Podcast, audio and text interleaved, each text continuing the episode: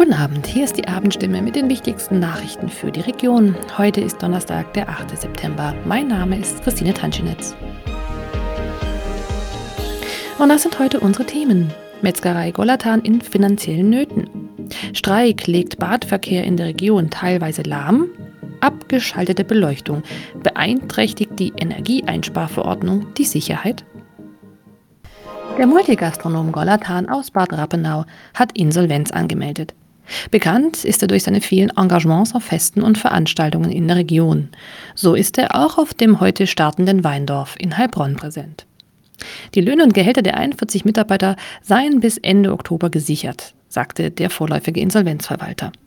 Bereits im August waren sie nicht ausgezahlt worden. Das werde nun über eine Vorfinanzierung geleistet. Wichtigste Nachricht für die Region sei jedoch, alle zugesagten Veranstaltungen werden ohne Einschränkungen durchgeführt. Das gelte ganz aktuell für den Käsestand beim Heilbronner Weindorf sowie für die Belieferung von weiteren Gastronomen der Jubiläumsveranstaltung.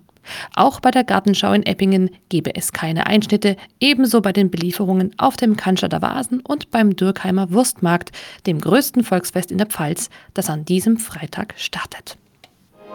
Ausgefallene Züge, wartende Passagiere. Der Warnstreik der Gewerkschaft der Lokführer GDL hat am Donnerstagmorgen in der Region zu Behinderungen im Bahnverkehr geführt. Die Spartengewerkschaft fordert mehr Geld und einen einheitlichen Tarifvertrag.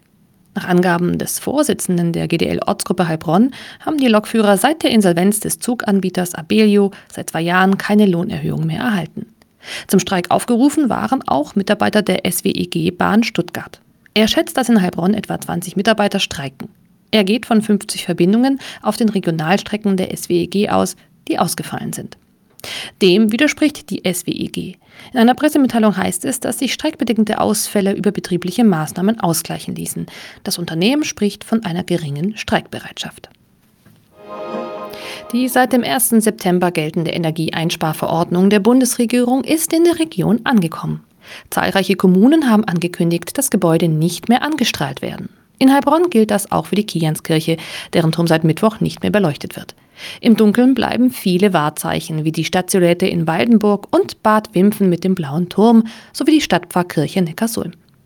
Hat die neue Dunkelheit Auswirkungen auf die Sicherheit?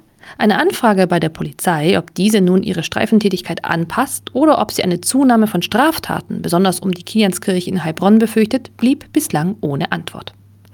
Dass es dort, wo es dunkel ist, auch zu mehr Straftaten kommen, kann Hartmut Grasmück nicht bestätigen. Der ehemalige Präsident des Polizeipräsidiums Heilbronn und jetziger Landesvorsitzende des Weißen Rings wünscht sich, dass nicht pauschal abgeschaltet und in der Frage klug vorgegangen wird. Dunkle Städte führten dazu, dass Leute nicht mehr kämen.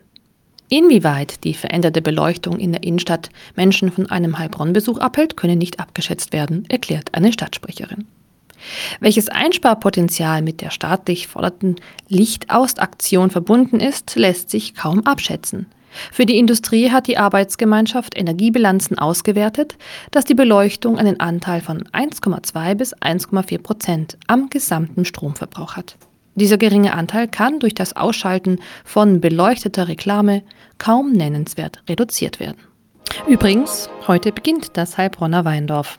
Mehr zum Weindorf und weiteren Genussthemen aus der Region erfahren Sie in unserem Newsletter. Abonnieren können Sie ihn kostenlos unter stimme.de slash aufgegabelt.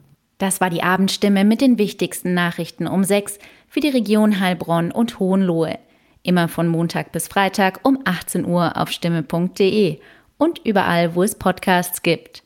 Sie haben Fragen, Kritik oder Anmerkungen zur Abendstimme?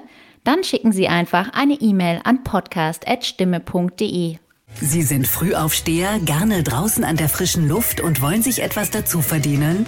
Dann werden Sie Zusteller für die Heilbronner Stimme, Hohenloher Zeitung, Kraichgau Stimme, das Echo und viele weitere Produkte aus der Region. Die Arbeitszeit ist flexibel, ob Minijob, Teilzeit, Vollzeit oder Jobsharing. Auch für Ihr Lebensmodell ist das Passende dabei.